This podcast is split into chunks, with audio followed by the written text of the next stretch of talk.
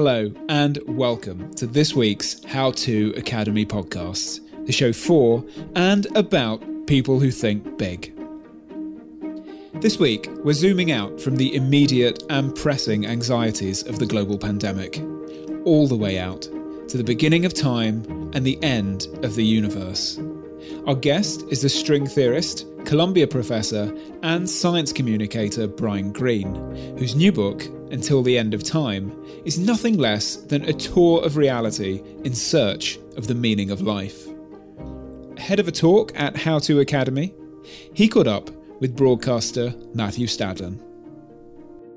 Brian Greene, it is a great pleasure to be here with you in London. Thank you very much. This book of yours, Until the End of Time, it's the most extraordinary riot or, or romp or charge through humanity, through science, through the meaning of life, through pretty much everything, perhaps apart from cricket. Yes.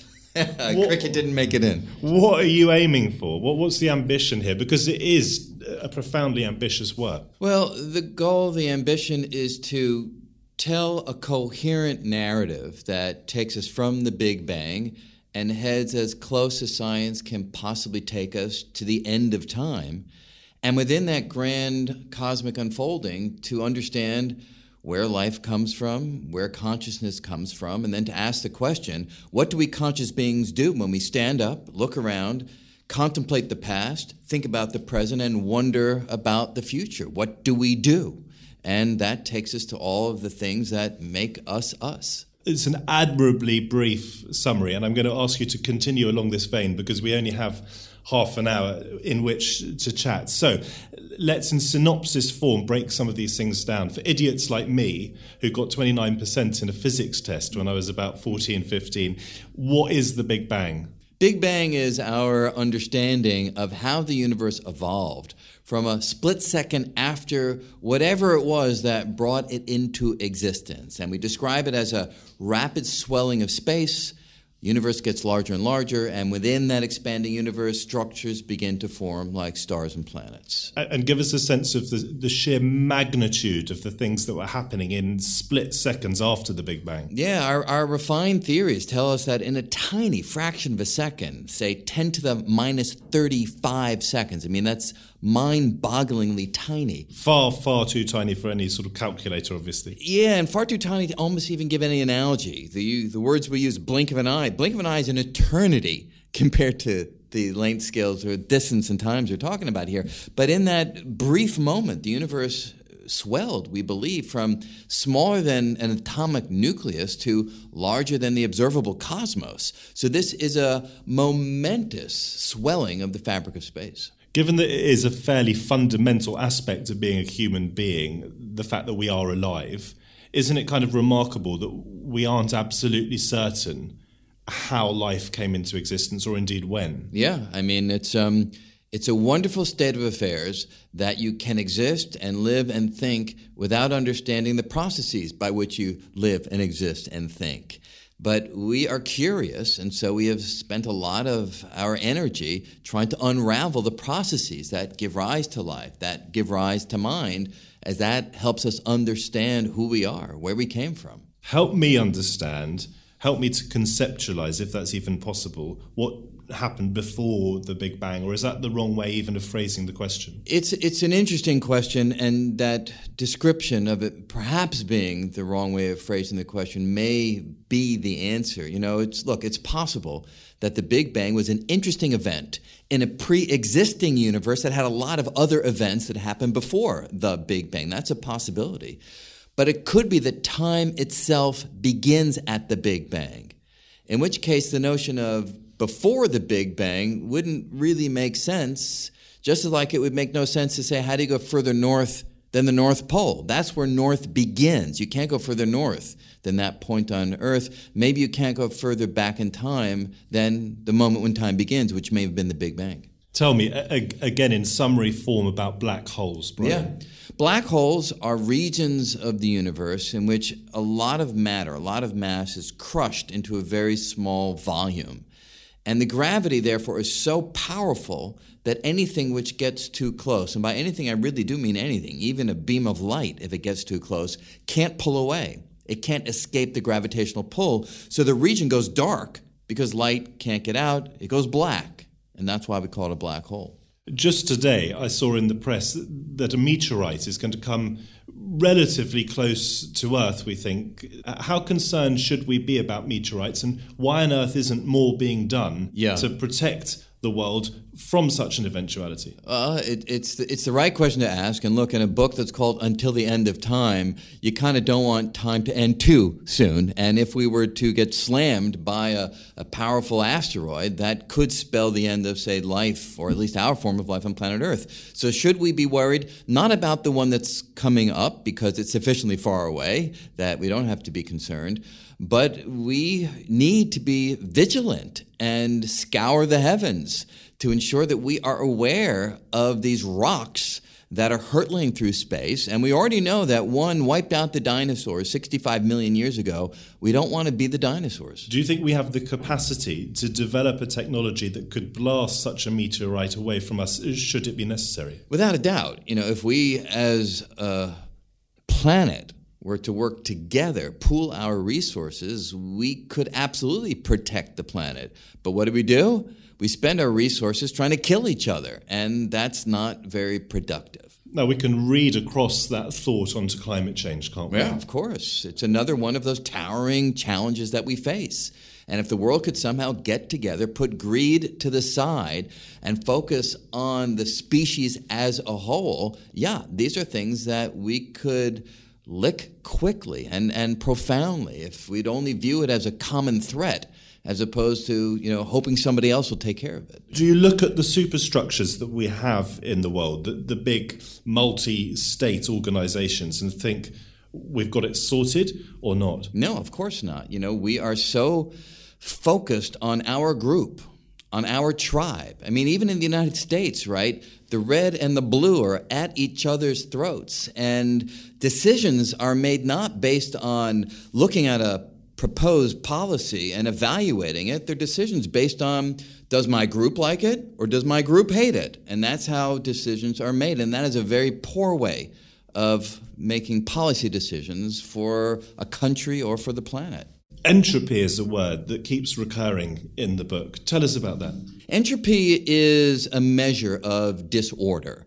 So it's something that we're familiar with in everyday life. If your desktop is filled with papers and paper clips all strewn all over the place, that's got a high amount of disorder, a lot of entropy. But if your desktop is completely arranged, papers all nice stacked and pencils in their holder and so forth, that is a low state of entropy, a low state of disorder. And we're also familiar with the second law of thermodynamics, which basically states that there is an overwhelming tendency for order to decay into disorder, for your ordered desk to become disordered. It's rare that you come home and your disordered desk has somehow arranged itself and it's now nice and pristine. And that idea is relevant to the universe because the universe is heading toward a state of ever greater disorder. Structures tend to wither away, fall apart. And in the book, Until the End of Time, I describe how in the very far future, entropy will win and things will fall apart into their constituent particles. And how does human life, day to day human experience, in real terms, reflect entropy? Well, we are collections of particles that are governed by physical law. So we also obey the second law of thermodynamics. And the way that manifests itself in everyday life is we eat organized structures in the world. I'm vegan, so it's mostly plants and nuts. We eat those ordered structures. We use that energy to keep our entropy low, and then we release waste heat to the environment. And that waste heat causes the entropy of the overall world to go up. So you and I are nothing but conduits that take ordered things from the environment, process them, and give off disordered waste, making the overall entropy go up. And how do we juggle in our minds? How do we conceptualize the fact that, that we are not much more, in one sense, than a bunch of particles, but also that we are capable of this remarkable thing called consciousness? Yeah, well, I think to have a full understanding of the world, and that's really the theme of the book, you need a sequence of nested stories. You need to take all of these qualities of existence into account. The physicist story, as you say, is particles and laws that govern the fundamental ingredients. The chemist story builds on that to get atoms and molecules. The biologist builds on that to get cells and life. And then you're to the realm of the psychologist and the neuroscientist and the philosopher who look at living conscious beings and ask what it is that they do to make sense of the world. And that involves all of the things that we reflective human beings do. We've gone back as far as the Big Bang. We've also taken in the, the blasting away of the dinosaurs. Yeah. How far forward can we go? Well, if you trust the laws of physics, and as a physicist, I, I do trust the laws of physics, you can use them to turn the cosmic film quite far into the future. And in the book, I go as far as roughly 10 to the 100 years into the future. We're now 10 to the 10 years since the Big Bang. So I'm going exponentially further forward in time than we have gone back in time using our mathematics. Do you take solace or does it scare you how terrifically insignificant we are as individual human beings, given the scale of, of what you're talking about in the book? Well, I, I take solace and I also see wonder in it.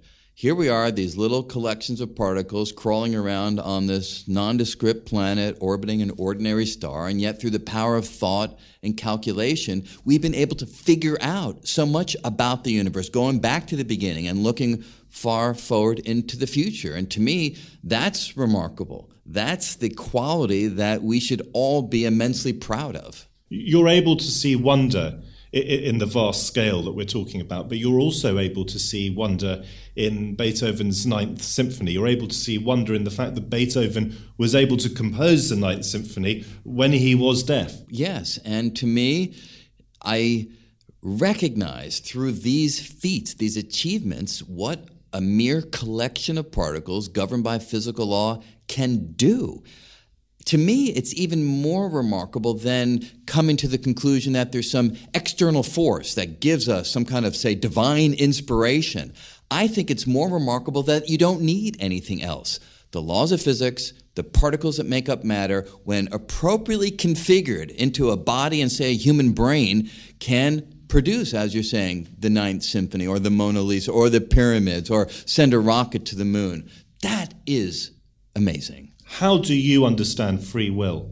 Well, I don't think it exists. So, my view of it is that the decisions we make and the choices that we exert on the world around us, those feel like they come from us. The sensation of free will is a real sensation, but since we are fully governed by physical law, the mathematical equations dictate the unfolding. Doesn't it follow from that, though, of course, that we can then abrogate responsibility for moral choices? H- how is it that as a society we can justify putting people in prison for murder or whatever it is, if you're right? Yeah, the answer to that is yeah, I believe you need to have a so called consequentialist view of why it is that you impose a prison sentence or any kind of punishment on somebody. It's not for retribution that kind of a punishment wouldn't make much sense in a world that doesn't have free will.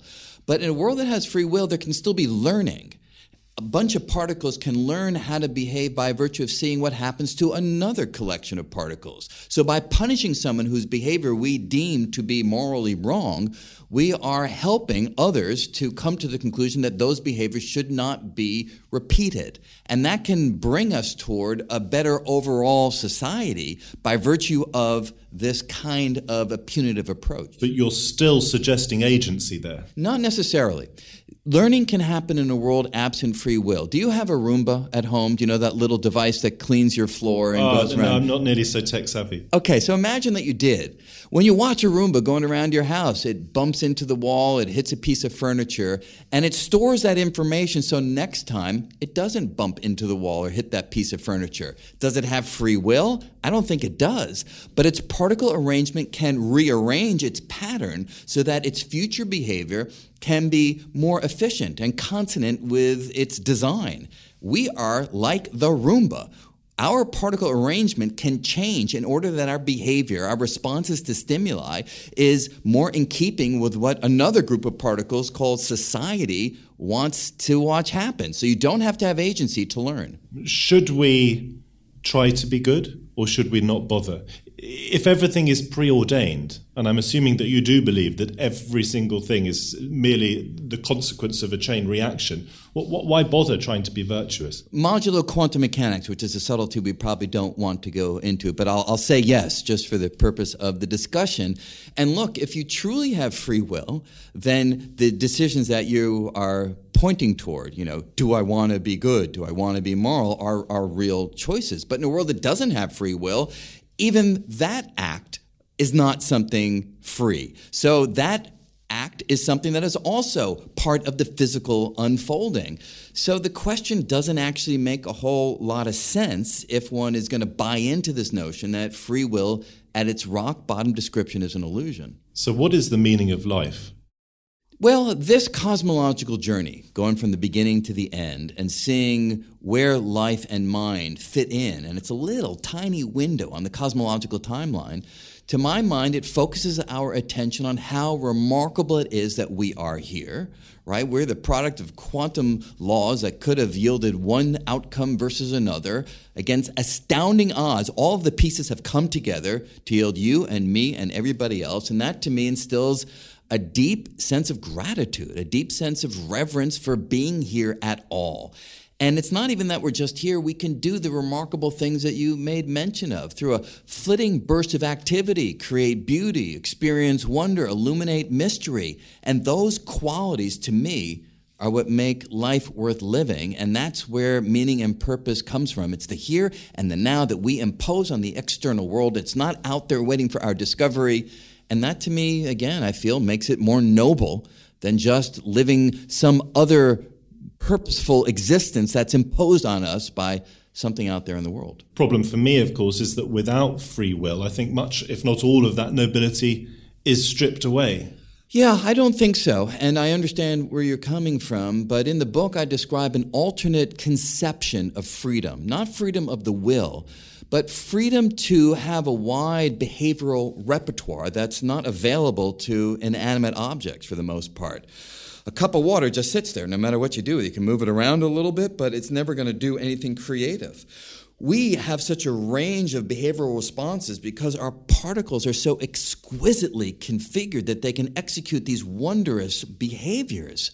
And that to me is where my sense of uh, agency, if you will, comes from. Not that I'm freely choosing my actions, but my actions have such a broad behavioral repertoire that they distinguish me from a rock, from a table, from a glass of water. And that to me is good enough. How compatible is God with your understanding of the universe? Look, God could be behind it all and we could be living out God's plan, right? And if God was sufficiently clever, God could make him or herself or whatever the right pronoun is invisible to us, and that could be the story. I see no evidence for that.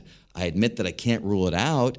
And religion, more generally, though, I consider to be a valuable part of the human story to understand who we are and, and how to live in this world. I don't see religion as something that is trying to explain the objective external world, that's what science is good for. And science is spectacularly good at describing qualities of the reality that we inhabit. But the inner journey to figure out conscious awareness and to figure out what it means to be part of this universe and to have a sensation of what things matter or not for some, the guidance from religious practice can be quite potent in that regard. Just so I understand the the extent of your belief or lack of belief yeah. in God. I mean, is God as unlikely as a flying pink elephant? Well, it depends what you mean by God. So, if you mean the traditional description that comes out of some of the world's religions, where you envision that there's actually a being floating out there, yeah, then that one, I, I don't see how, how that squares with our understanding of the world. But if you have a more abstract notion of God, which is more the harmony of the universe, the unity of the qualities that make up the world, and the wonder of being a self reflective, conscious being who can take in the world, Some would call that God. Some would call that experience sort of a, a God-like way of inhabiting the world. And from that perspective, that makes a lot of sense to me. You've done a lot of thinking about thinking. What are your conclusions? Well, I think thinking is a good thing. I'm glad that I'm able to do it and others as well. And I have come to believe that thought and consciousness are again nothing but a collection of particles moving through a gloppy, gray, three pound structure that sits on top of my shoulders. That doesn't diminish thought or consciousness, but it does again show the wonder of what the laws of physics acting on particles can do. One of your mini chapters in the book is entitled Sex and Cheesecake. Yeah. Tell yes. us why. Well, the question arises why do we, for instance, make art? Right? You would think that, you know, sharpening spears or gathering more fruit would be more adaptively beneficial to our ancient forebears than painting on cave walls or chiseling figurines. And yet our forebears did undertake those artistic activities. And one suggestion of an answer for why we did comes from Charles Darwin. And he said, look, it's basically sexual selection, a version of natural selection where the females, typically in a given species, are going to be more attracted to certain males for certain aesthetic reasons. The peacock and the peahen is a prototypical example. Why does a peacock have such a beautiful, resplendent tail? It makes it hard for it to run, it makes it easy for predators to see it. Answer we believe, peahens like those big tails.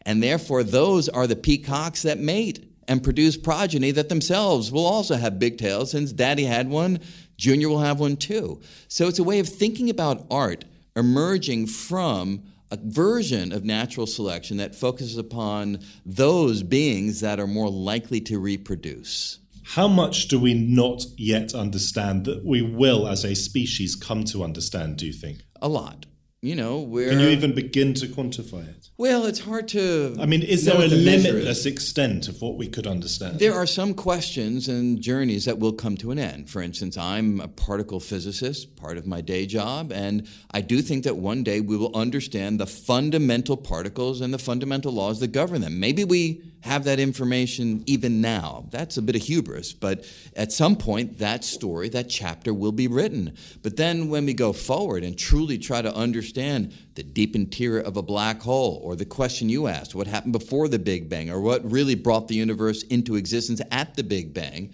these are questions that we do not know the answer to yet. They're important questions, and I think we will one day resolve them. We've talked about intent, we've talked about whether there's free will, we've talked about thought. What's happening with feelings? Uh, love. Yeah.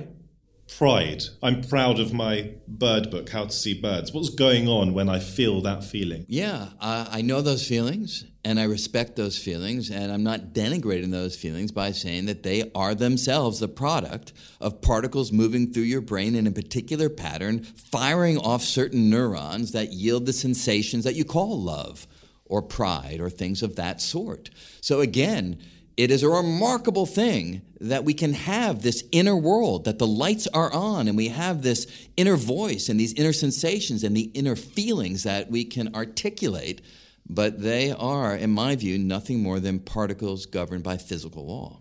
I've asked you uh, how much capacity there is for more learning generally. How much more do you think there is still to understand of the human brain itself? A lot. You know, we're at the beginning stage of mapping out the brain and truly understanding the functions of its parts and how those functions are carried out and the correlation between certain physical processes in the brain and certain sensations that we have as a result of those processes. These are at the beginning stages. And the big question, the open question is can we ever truly, fully understand conscious awareness. I have been saying that it emerges from the motion of particles. That is more a belief than something that we've proven. Science has moved in the direction that I think many scientists come to the same conclusion, but not everybody. And maybe one day there'll be a big surprise and we learn that there's something else to consciousness beyond what the physicists believe is going on inside of a brain. You're interested, as we've discussed, in order and disorder. I wonder to what extent you feel that we have got politics right, that it is properly ordered. Let's take America yeah. as, as, an interesting example. It's election year, of course. How, how well do you think Americans do politics. Are you kidding me?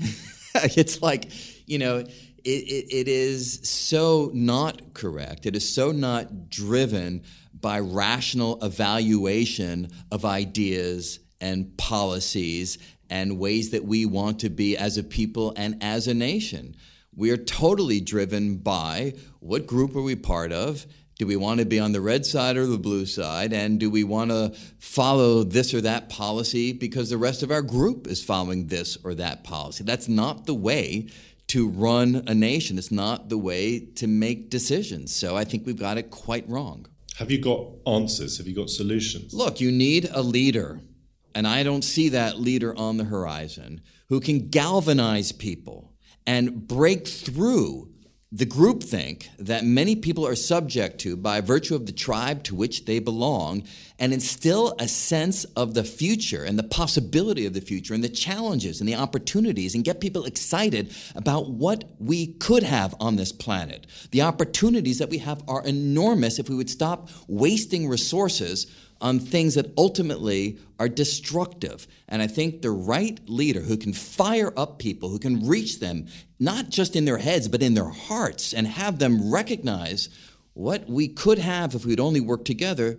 that could be transformative. Are you tempted by politics? You know, on occasion I think about it, but you speak well. You, well, thank you. You have, you, you have an unusual capacity to be both highly articulate but also passionate in the way you come across. Well, I appreciate that, you know, but um, you know, the big questions are the ones that really have fired me up. And in politics, it's very small and incremental. Not that the issues are not vital, but to really transform the world is a very difficult challenge, probably harder than solving the equations of string theory. But yeah, I do I do flirt with the idea in the back of my mind. Who knows, maybe one day head in that direction. Do you think we have a problem uh, as human beings in absorbing and accepting far too easily modern technologies? That's a tricky question because the modern technologies are so appealing by virtue of the opportunities that they offer us to make life easier, right? I resisted getting a cell phone for a very mobile phone for a very, very long time. I did not want to have a device on my body that someone could ring whenever they wanted to talk to me. It seemed utterly insane. And yet now I can't live without the damn thing. So I totally get the urge to adopt these technologies, but I just wish that we had more clear understanding of what they are doing to us long term. When I see my kids, who won't get off their phones, or the moment they have free brain space, they turn to their phone. I say to myself, how are they going to have creative thoughts? Creative thoughts come from the brain just being able to meander around the space of ideas and not being distracted every moment that it has free by looking at this little screen. So it worries me. I love that you said you resisted getting a cell phone or a mobile phone, implying that you had some sort of agency in that. Well, it's so easy, isn't it? no, that, that's a very good point. The language of free will will right. always be with us because the illusion is so powerful and probably adaptively beneficial that it's worthwhile for us to see the world as if we did have free agency. But it's good in the back of your mind to at the same time recognize that you don't. How excited are you by the rest of your life? And how does that contrast with any fear you might have that, like me, you're going to die? Well, the fear of death, I think, is a powerful motivating force. And it's a force that people have discussed throughout the ages. There's a beautiful book, I don't know if you're familiar with it, by Ernest Becker called The Denial of Death. If you haven't read it, it's worth looking at, where he makes a strong argument that much of what we do as human beings, the motivation for what we do, can be traced back to our singular realization. There is no other species that has this realization that we are impermanent. And to me, that is a driving force in what I do. And to be absolutely clear, when we die, what happens? Well, who knows for sure, but certainly one possibility, and the one that I suspect is true when we die, it's over. Our particle arrangement will disintegrate. It will no longer be able to carry out the thoughts and behaviors that define us, and we will conclude our presence on planet Earth. And we now have to conclude this podcast because you've got to go on stage at the Emmanuel Centre. Brian Greene, it's been an absolute pleasure. Thank you. Thank you very much. This week's podcast starred Brian Greene and was presented by Matthew Stadlen. It was produced by me, Vas Christodoulou, and edited by John Doughty. As ever, if you enjoyed this week's show, please don't forget to rate, review, and subscribe wherever you get your podcasts. If the show has whetted your appetite for more science and philosophy, visit us at howtoacademy.com for interviews with Neil deGrasse Tyson, Marcus du Sautoy, Gina Rippon, and many more. Stay safe, and thanks for listening.